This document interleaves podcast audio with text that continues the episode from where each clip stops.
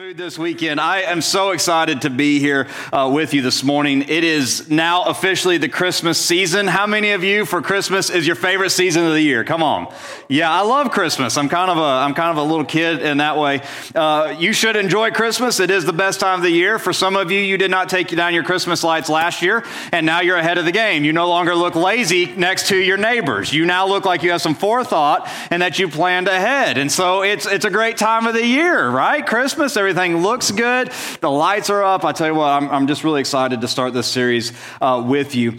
Um, it should be the opinion of every Christian that Christmas is one of the best times of the year because it is a time that we pause and we remember and celebrate that our Lord and our Savior, Jesus Christ, came to earth on a mission, and that mission was our redemption. And so, as you know, we have been looking through the book of John over the last several months, and we are very close to the end of the book of John, and we're at the point where his passion Passion Week has started. He is moving quickly towards the cross, and now we're within the last several hours of his life as we are starting to look at John chapter number eighteen. And as I was studying through the book of John, it occurred to me that there's this parallel, there's this contrast between his birth and his death. There is a contrast between the cradle and the grave. And so for the next several weeks, we are going to look at that contrast. It's very interesting if you were to read the entire chapter of John eighteen that Jesus says something to the Roman governor Pilate while he's on trial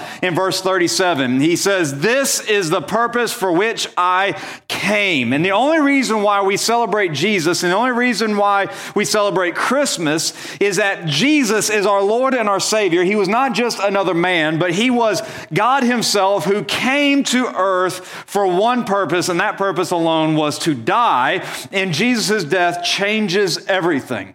Even from a secular point of view, there's no denying the fact that one man changed history more than anyone else. That man's name was Jesus. And even if you don't believe in Jesus as Lord, even if you don't believe in Jesus as Savior, you cannot deny that his impact changed the course of human history. And specifically, his death changed everything. I mean, it's quite a, quite a thing to look at and to ponder if you think about it. There is millions of people in the United States who do not believe in Jesus as their Lord and Savior. And yet, even though they don't understand why they are doing what they do, they're still celebrating the Christmas season. We see this in our economy, how there's a big bump because people are buying gifts and giving gifts, and people are taking off from work, and they're getting together with their family. It's kind of interesting how this one man's birth and his one this one man's death two thousand years later is still having an impact throughout the world. There's no denying that Jesus made a difference. Think about it like this. The Romans crucified countless people. Tens of thousands, perhaps even hundreds of thousands of people were crucified by the Roman Empire. Lots of people have been killed for religious zeal, but no one has had the impact that Jesus Christ had, and it's because of his birth and because of his death. And we have to understand that as we go through this Christmas season, Christmas is all about a cross. And so as we compare the narrative of his birth with the narrative of his death, we always want to remember the reason for the season, as cliche as it is, is ultimately Jesus himself. And let us not be distracted by the cares of this world. Amen? Awesome. If you have your Bible with you today, I want to encourage you, we're going to read out of John chapter number eighteen, and we're going to start, however, with Luke chapter number two, because again, we want to compare Jesus's birth with his death. We want to see the contrast and see what we can glean from why he came to the earth. So in Luke chapter two, starting in verse number one, here's what the Bible says. "In those days, a decree went out from Caesar Augustus that all the world should be registered." This was the first registration from Cornelius, the governor of Syria, "and all went to be registered, each to his own town. And Joseph went up from Galilee, which is the town of Nazareth, to Judea, to the city of David, which is called Bethlehem, because he was from the house and the lineage of David, to be registered with Mary, his betrothed, who was with child. And while they were there, the time came for her to give birth to her son. And she gave birth to the firstborn son and wrapped him in swaddling clothes, and laid him in a manger because there was no place for them in the inn. And in the same region, there were shepherds out in the field keeping watch over their flocks by night. And the angel of the Lord appeared to them, and the glory of the Lord shone around them, and they were filled with great fear. And the angel said to them, 'Fear not, For behold, I bring you good news of great joy for all the people. For unto you is born this day in the city of David a Savior who is the Christ, the Lord. And this is a sign for you. You will find a baby wrapped in swaddling clothes and laying in a manger. And suddenly there was an angel of a multitude of heavenly hosts praising God and saying, Glory to God in the highest, and peace on earth, peace among those with whom he is pleased. And the angels went away, and they went to heaven. And the shepherds said to one another, Let us go to Bethlehem to see this thing that has happened, which the Lord has made known to us. And they went with haste and found Mary and Joseph and the baby laying in the manger. And when they saw it, they made it known, the saying that had been told to them concerning this child. And all who heard it wondered at what the shepherds told them. But Mary treasured these things in her heart, pondering them in her heart. And the shepherds returned, glorifying and praising God for all they had heard and seen and had been told to them. Now, this is the moment for which we celebrate. This is the Christmas account where Jesus was born to earth and the angels appeared to the shepherds. And what did they say? Fear not, because peace has come to earth. If you ever want peace, then the place you have to start is the Christmas story, because there is no true peace until you understand that Jesus came to make everything right in your life and in your eternity. And that's what Jesus was, was ultimately here to do, and that's what the angels were proclaiming to the shepherds, that peace is now here on earth. But here's the thing that the angels didn't tell the shepherds, and here's the thing that the shepherds didn't understand probably in that moment, was that peace might have been declared at Jesus' birth, but peace was solidified at Jesus' death. With that, let's start reading John chapter eighteen. We're going to read just a few verses, starting in verse one. When Jesus spoke these words, he went out with his disciples and across the, the brook Kidron. And there was a garden for which he and his disciples entered. Now Judas, who was about to betray him, also knew the place, for Jesus often went there with his disciples. So Judas, having procured a band of soldiers and some officers from the chief priests and the Pharisees, went there with lanterns and torches and weapons. Then Jesus, knowing all that would happen to him, came forward and said to them, Whom do you seek? And they answered him, Jesus of Nazareth. And Jesus said to them, I am he. Judas, who betrayed him, was standing there with them. And when Jesus said to them, I am he, they drew back and fell to the ground. So he asked them again, Who do you seek? And they said to him, Jesus of Nazareth. And Jesus answered, I told you that I am he. So if you seek me, let these men go. This was to fulfill the word that he spoke. Of those whom you gave me, I have lost not one. Then Simon Peter, having a sword, drew it and struck the high priest's ear and cut off his right ear. The servant's name was Malchus. So Jesus said to Peter, Put your sword into its sheath. Shall I not drink from the cup that my Father has given me? In the first scene that we read in Luke chapter number two, this is the moment in which Jesus was born into the world. His tiny body was destined for the second scene that we read in John chapter number eighteen.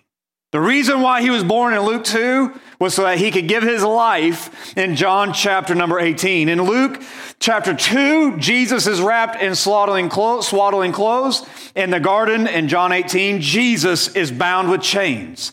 In the manger, the angels sing his praises. In the garden, the soldiers are cursing his existence. And what we see in this moment is that God does all things well. And when you look at the totality of Jesus' life from the beginning to the end, you see how it unfolded, that God was orchestrating everything along the way. When you compare how Jesus began his life to how Jesus ended his life, it's amazing to see how God is sovereign in everything that he does. And that is the big idea that I want you to see from this message, is that Jesus is a sovereign God who orchestrated his birth, who orchestrated his death, and he orchestrated his resurrection. And this is a good lesson and a good reminder for every single one of us in this season, that we need to remember that God is sovereign in all things.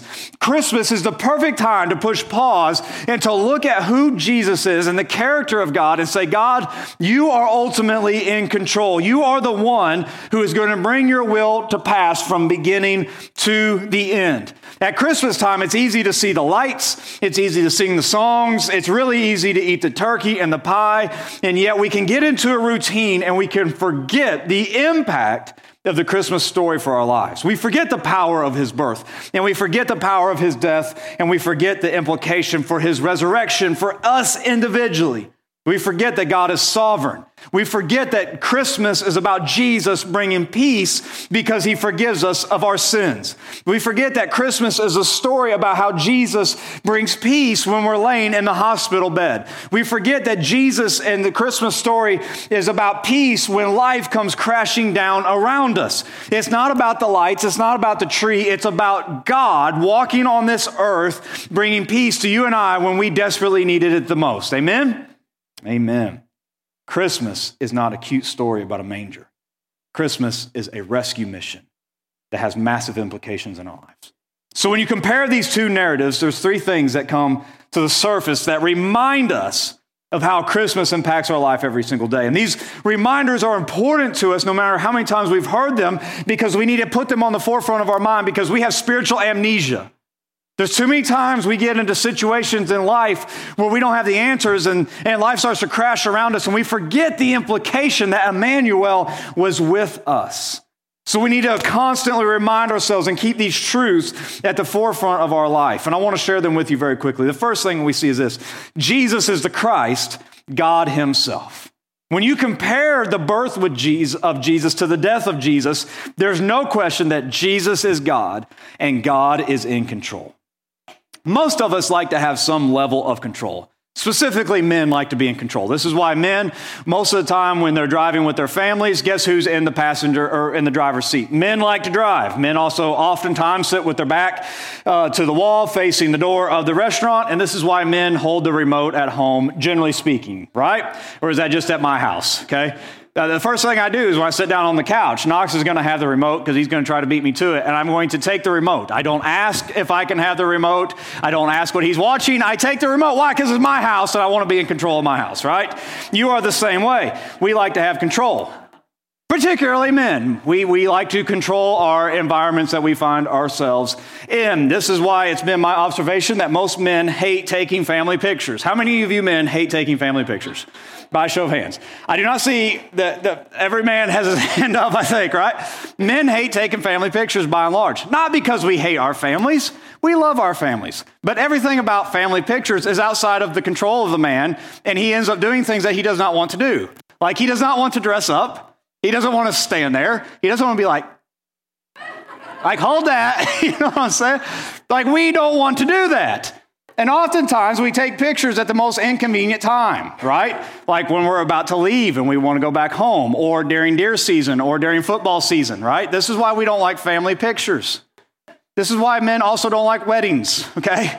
Yes, we go to weddings, we'll smile, we'll sit there, but deep down inside, that man don't like being at the wedding. You know why? Because somebody planned that wedding during the O U Texas game, okay? And nobody likes that. Why? Because we want to be in control of what we do. Most of us struggle with some desire for control that we'd like to exhibit. We want to control our lives. We want to control our environments. We want to control our kids' response and behavior. This is why every parent hates the cereal aisle at the grocery store, because you know when you go down it, your kids are going to throw a fit. This is why we want to control the outcome. This is why we get mad during O U and O S U game last night, right? I mean, this is why I was whining this morning uh, about the outcome of the game. Why? Because we want to control certain things for a certain outcome. And when we can't control something that's important to us, oftentimes it causes anxiety in our life. It causes frustration. And as Christians, we, we know that we should have control, but we, or excuse me, have peace, but we often look at the things that we can't control, and it starts to rob us of our peace. What the cradle to the grave shows us is that Jesus is in control. So when I look to Jesus, I can have peace no matter what I see going on around me. As one commentator said, Jesus wrote the symphony and conducted the score to perfection. And when you see how his life started and how his life ended, you see that he called all the shots before he got there, and then he conducted that score with perfection. And if he can do that, then when he says you can have peace in life, we indeed can have peace, because he knows how to orchestrate peace to come forth in our life. This would go against the perceived narrative of both of these accounts. Now, when you read these stories on the surface, it would seem like the Romans were in charge, right? And the account of Luke, Caesar gives a decree and everyone has to be counted. It's very inconvenient for Joseph and Mary to have to load up, travel by donkey while she's very pregnant to Bethlehem. This was not obviously an easy journey, yet Caesar made a decree and everything was going to happen according to what Caesar said. Except one problem with that assumption is that while Caesar might have gave a decree, God had written years and years and years and years before that the Savior was going to be born in Bethlehem. The problem was Mary, with the with the with the, the infant Jesus inside of her womb, was at Nazareth. Caesar gives a decree, Jesus is born in, in Bethlehem. On the night Jesus was betrayed, it also looked like the Romans are in charge. The Bible says that Judas got together a band of soldiers. Historians will tell you that a band of soldiers is roughly six hundred men. All right, we're not talking about a ragtag group of people with pitchforks and torches. We're talking about the Roman army, six hundred men strong, men armed to the teeth, probably seen some combat in the past. And so when you look at this account with six hundred guys who are battle-hardened, armed to the teeth, showing up against a guy who's a carpenter with a few of his fishermen buddies, it would appear like the Romans were in charge. And yet, Jesus had also prophesied that this was going to happen. Many times they had tried to kill Jesus when you read through the scripture account. And yet Jesus would always say, my time has not yet come.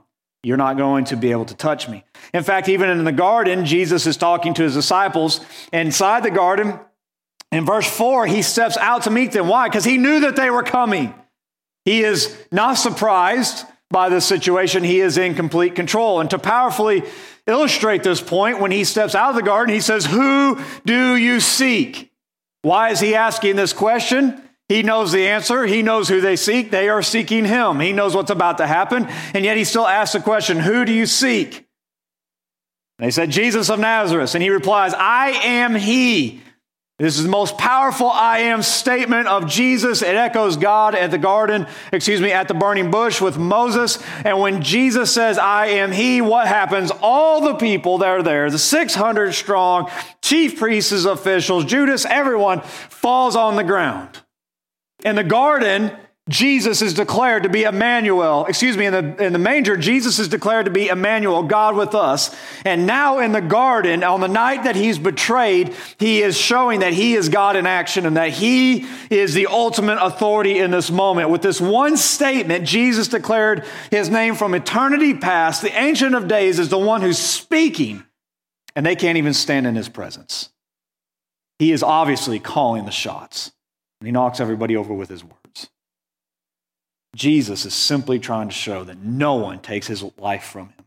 He had told his disciples a few days earlier, no one takes my life from me. I lay it down. And now here we see he's laying down his life for his followers. He's executing the plan of salvation for the whole world. The hour of his sacrifice is here. The climax of the redemption plan is at hand. The plan of salvation is being unfolded. And Jesus lays down his life. Now, if we look at Jesus as a helpless victim or a courageous martyr, we would still be missing the point. He's not a helpless victim. Jesus is not even a courageous martyr. Jesus is a sovereign Savior. He didn't pick the garden as a place to hide. He picked the garden because verse two says he goes there often. He knew that Judas would know the place. So Jesus goes to the garden to be found. Here's what we need to understand about the Christmas story and the Christmas season. No matter what we're going through, no matter what we see with our eyes, when we are following Christ, he is sovereign over our life. He is sovereign over our salvation. He's sovereign over everything that we need, and he does nothing on a whim. He has a plan. Just as he had a plan for his life, he has a plan for your life, and he has a plan for my life. We're not following a God who's wringing his hands, trying to figure out what to do next. He has a plan, and we have to trust his plan, and we have to trust his process that it's going to unfold for our good and for his glory. No matter what we see, no matter what we're experiencing, we have to know that Jesus is going to bring good things to pass in our life because he is sovereign. The second thing I want to show you is this, that Jesus is the Christ who helps us escape death. So after the hostile and now humble crowd stands up and they're dusting themselves off, Jesus asks them again, who are you seeking? Now, if it was me and I was one of those soldiers, I would have probably just went ahead and skinnied on out of there. I've seen some really big people. As a kid, I've been in fights, and I'm sure you have. I mean, sometimes you win some, sometimes you lose some, but I never had somebody speak to me and I fell over. When Jesus knocks these guys over, if it was me, I would be out of there. They're not that smart. They stay there and they say, we're seeking Jesus of Nazareth. And Jesus answered them in verse eight. Here's what it says. I told you, I am he.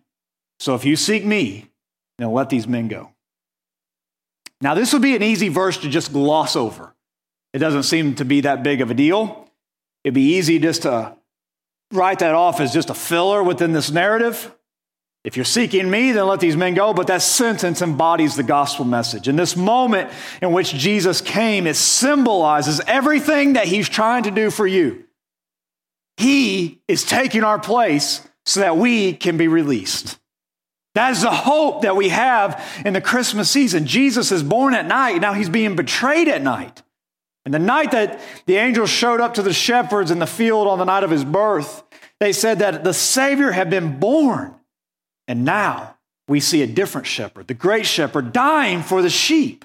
On this night, the good shepherd is fulfilling the promise that he, he gave to his disciples that he was going to lay down his life. And what's interesting about this passage is that in the other Gospels, in Matthew and Mark specifically, it says the disciples ran away, but John makes it clear that Jesus told the guard of soldiers, let these men go. And this is sending the readers a message. We can never forget that Jesus is the one who is rescuing our lives. We hate asking for help.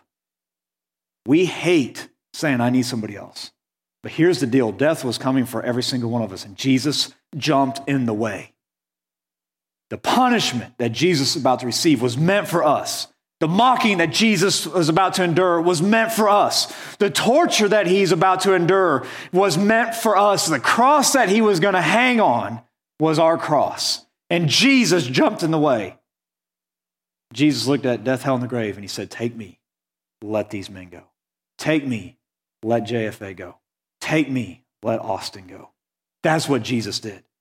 The question of the crucifixion of Christ is always this. Who's responsible? Was it the Jews? Was it the Romans? Isaiah makes it very clear who's responsible. You were responsible, and I was responsible. For it was our sins that were laid upon him. And for this reason, he said, let these men go. The reason why we have to understand this is because we're always trying to fix our own problems and rescue ourselves. And this rarely works. Rarely, rarely do we have the skill set to get us out of the problems that we created for ourselves. Let me say that again, because I don't know if that registered. Very rarely will you or I have the skill set to get us out of the problems that we have created for ourselves.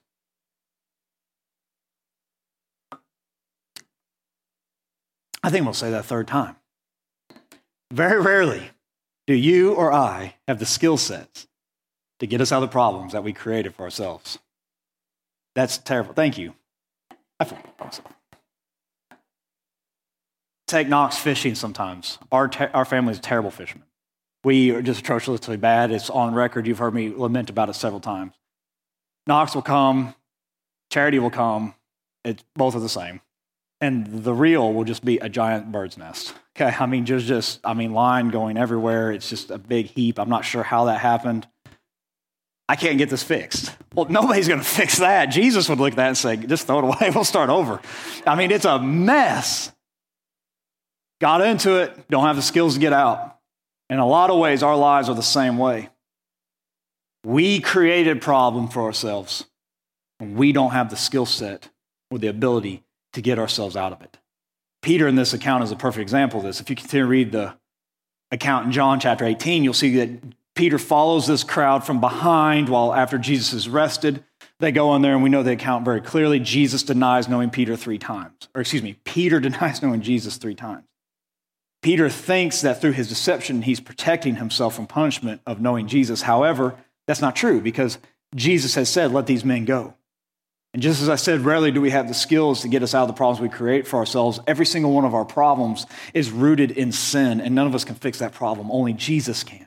So when the Romans are coming, in a lot of ways, the Romans represent sin in our own life. From the time of Jesus' birth, the Romans are there. Their presence is felt. And now they're the ones arresting Jesus. So too, sin is in our life from the moment we're born, and it's an issue that we're always dealing with. An overwhelming majority of our issues in life are sin issues. I want you to think about it. Strained relationships tend to go back to sin issues. Personal battles and temptations tend to go back to sin issues. Fighting with your spouse is a sin issue. Trying to figure out how to raise your kids. There's almost always a sin element in every single problem that we have in life. And now it might be our sins, it might be somebody else's sins, but there's always tends to be a sin element when a problem arises in life. And what Jesus shows us is that only he has the power to handle sins. And so until we come to him as the solution, until we bend our knee to him as the one who is the rescuer of our lives, we are never going to be able to knock the enemy out of our life, no matter how hard we try, no matter how much we fight. So we see that Jesus is the Christ. We see that Jesus is the one who helps us escape death. And third and finally, if the worship team wants to come back, Jesus is the Christ who causes us to respond differently. One of the things I think is really interesting about the account of Jesus is that his life is different on how people responded to Jesus. And there's a lot of different responses to Jesus. The shepherds saw the vision of the angels, and they went looking for Jesus. And when they encountered Jesus with their life, they were different afterwards. They started telling everybody what they had seen. And this teaches us something. Our response to the cross should not be pity, it shouldn't be bravery, but it should be faith. When people see other people in pain, oftentimes we want to wrap our arms around them. This is why advertisers use sappy stuff to get us to buy into things or send them money. Like, you know, one of the, I think it's a dirty trick. Please don't be mad at me, but when they show the pictures of like the, the starving dogs, and then they want you to send money to them. Like, they know that they're pulling on your heartstrings. That's why they play the sad song and everything, because they know that if they show the picture of the hungry dog, that they'll send that you'll send twenty-nine dollars and ninety-five cents to self support this dog. Why? Because we don't like seeing other people in pain and in suffering. We don't like seeing animals in pain and in suffering. So we know that this is something that's within us, that when we see someone in pain and suffering, we want there.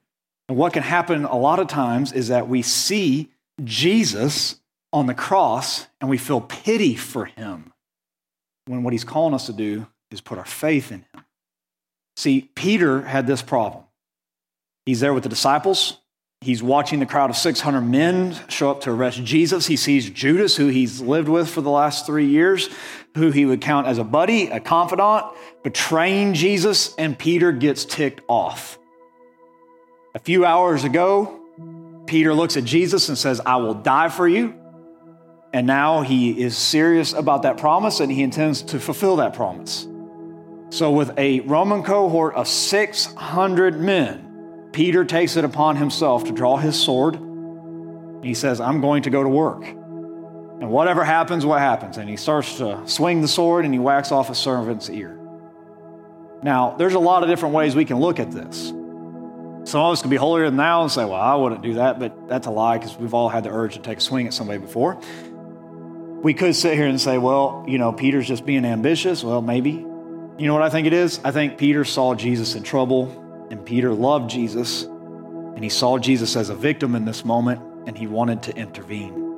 He didn't like his Lord being assaulted. What's interesting is that Peter had just watched all these soldiers fall down by the simple word of Jesus, and then he thought he needed his sword to rescue Jesus. What Peter was learning in this moment is that his response had to be different than in the past. So Jesus challenges Peter to live a sanctified life because of who he is. He said, "Look, you got to put your sword away. I got to drink from this cup." In other accounts, he says, "You live by the sword, you're going to die by the sword. Is this not why I came? Is this not what I'm supposed to do?" So the way that Peter wanted to respond to the natural, Jesus is now challenging, saying, "I need you to respond different." And here's where this whole message comes together for us. You see, Jesus' birth was different than ours, and Jesus' life was different than ours, and Jesus' death is also going to be different than ours. And Peter had told Jesus that he was going to die for him, and that's what he intended to do. But basically, Jesus said, "I don't need you to pity me. I don't need you to feel sorry for me. I need you to live different. That's what I need you to do. I need you to put that sword away. I'm the Christ. I'm the one who dies for the sheep. You have to trust me in this moment and have faith. Now, what's weird about this is we know that Peter goes from taking on six hundred soldiers with a butter knife to a few hours later, he's there and he's completely denying even knowing Jesus. What happened in that hour or two from the time that Peter was literally ready to die for Jesus to the point where he was ready to deny him? I think when the reality that Peter couldn't live the life the way he wanted to and he'd respond different, I think that completely knocked him off his rails. You see, it's easy for us to amen when we say God, it, Jesus is God. It's easy for us to amen when we say Jesus is in control. However, when we realize the implication of that truth for our life, many times we start falling apart. Because when Jesus is God and Jesus is in control, that means we don't get to respond to the situations in life the way that we want to in the natural. So what that means is, is that when our kids start to do their own thing, we can't jump in and hover over that situation. Why? Because we can't control them. That means when we get sick and we're at the doctor's office, that we can't always fix the problems that are inside of our, our own body. That means that when our, us and our spouse are in fights with one another, we don't get our way. We have to surrender and we have to submit ourselves to our spouse. We have to say, I'm sorry. And we have to treat them the way Jesus t- treated us. That means when we're sitting there at the job and the job isn't the what job that we want, we want to be lazy and just not show up. That means we show up and we act different because we're a witness to Christ on how we, when we live. When there's a problem between us and a friend, we don't just let it fester in our own hearts. We go to them and resolve it. See, all these things are a different response than what we feel in the natural. And the only way you can do that is when you say, Jesus, I trust your way more than my way because I know you're God, I know you're in control. And so we have to exercise faith. This type of faith requires submission. And this is where Peter fell apart. He was good at following Jesus on his own terms, but then when he had to follow Jesus on Jesus' terms, he fell apart. And some of us are in a season right now where life is falling apart and we're struggling following Jesus because we're, we're trying to do it on our own terms. We're drawing the sword, we're swinging at everything that comes our way, and we're not fixing the problem. Some of us are fighting problems in life and you're just creating more problems for yourself. We want the peace that was promised to the shepherds. We want the peace that's promised in the Garden of Gethsemane. The only way that that peace comes is when we slow down and we say, God, if Christmas teaches me anything, it's that you're in control and you fix the problems that I can't fix. If Christmas teaches me anything, then it means that I have to have faith and you have to say yes to you so that you can fix the problems that are outside of my own authority. So if that's you this Christmas season, you're desperately in a place where you need Christ to work in your life. Then it's only going to happen when you say, you know what? Jesus, you're God. Jesus, you're in control. And my faith is in you. And so I'm going to live the way that you've called me to. And my response is going to be different from everything else. That's what Christmas teaches us. That's what the cradle teaches us. And that's what the grave teaches us.